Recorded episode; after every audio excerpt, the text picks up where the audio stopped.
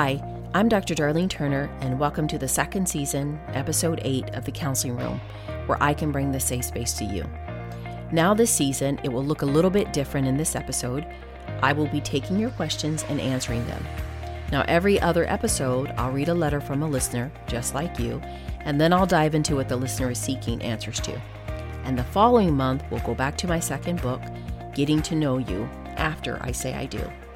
If you would like to submit a letter, please email me at darleneturner at christiancounseling, the letter C.com.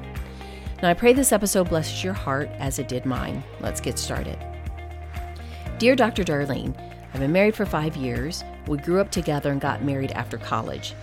In general, we have great communication except this one area Valentine's Day. My wonderful husband does not understand the purpose of it. He calls it Eventual Discount Chocolate Day. While we were dating, it was a joke for us, but now it's kind of grown on me, and I want to be wined and dined that day. I just don't know how to bring it up to him. He thinks I'm joking whenever I mention the holiday. Please help. I feel embarrassed asking for guidance. Thank you. Friend, Thank you for gathering the courage and reaching out. This is absolutely not silly at all. It's completely normal to grow and to change as we continue down the road of life. So it makes sense that one thing you found silly at one point, you've changed your perspective on. If I were in your shoes, I would sit down with your spouse in a situation that is just the two of you, where you could be fully vulnerable with one another, talk about the year, maybe even budgeting, and say, hey, maybe we should take a trip, you and I. You know, if he agrees, suggest Valentine's Day. If he continues to find it silly, then tell him how it makes you feel. If he doesn't want to budge on Valentine's Day, maybe consider making your own couple's Valentine's Day. Have you ever heard of Sweetest Day? It's October 15th. Every year, it's a day that you can share romantic deeds, expressions, acts of charity, or kindness for the sweetie in your life. In relationships, when you can't agree on something, sometimes it requires finding compromise.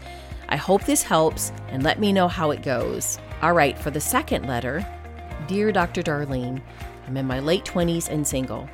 Much to my family's objections, I'm fine with being single. I love it.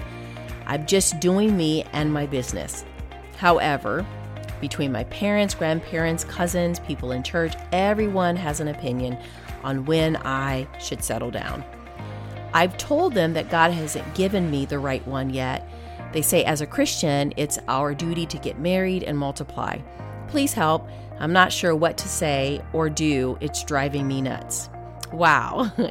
Thank you for writing in. I'm so glad to hear you're content in being single. That takes a lot of confidence and work, but definitely pat yourself on the back for that. Next, yes, the Bible does say to be fruitful and multiply, but also it is not our main duty as Christians. Our main duty and most important duty is to follow God's will. Here are a few questions Is God saying to hurry up and settle down? Is God saying to marry this year or next? What is God saying to you in your quiet time? That's what is important and the only topic worthy of discussion. Everyone else is entitled to have an opinion. Whether or not it's correct is entirely a different conversation. But keep your head up, tell your family that God hasn't shown you your spouse yet. And if He has a different message for them, let them know. Otherwise, tell them in love, mind your own business. My friend, go at your own pace and walk in His will. God's timing is always right. Don't forget that and stand in the truth. Thank you to both of my readers for writing in. If you have any questions or issues in your life and you would like to write into the show, please don't hold back. We are taking letters from singles, married, engaged couples, and more. Send us your letters at Darlene Turner at Christian Counseling, the letter C.com. To learn more about my ministry or my books, you can find us at drdarleneturner.com, Instagram, Twitter, or Facebook. My books are available for purchase at Barnes & Noble, Amazon, and Walmart.com, and other locations. Again, this is Dr. Darlene Turner, and you've been listening to The Counseling Room, where I can bring the safe space to you. Be blessed, and we'll see you next month.